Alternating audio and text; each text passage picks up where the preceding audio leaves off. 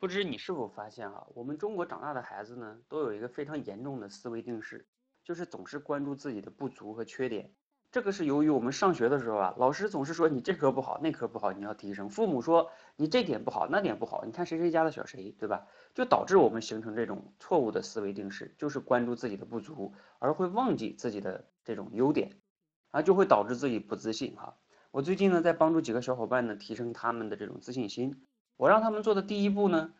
不是喊口号啊，最重要的就是你认认真真的回头去分析一下你成长经历中那些呃成就事件，并且呢，分析这个成就事件背后所反映出的你的那些优点呀，还有优秀的品质啊，等等等等。然后他们分析之后才会发现，哇塞，原来自己有这么优秀啊，以前根本就不去关注，总是关注自己的不足啊，越关注越不自信。所以呢，如果你也想提升自信呢，可以试着对自己分析一下哦。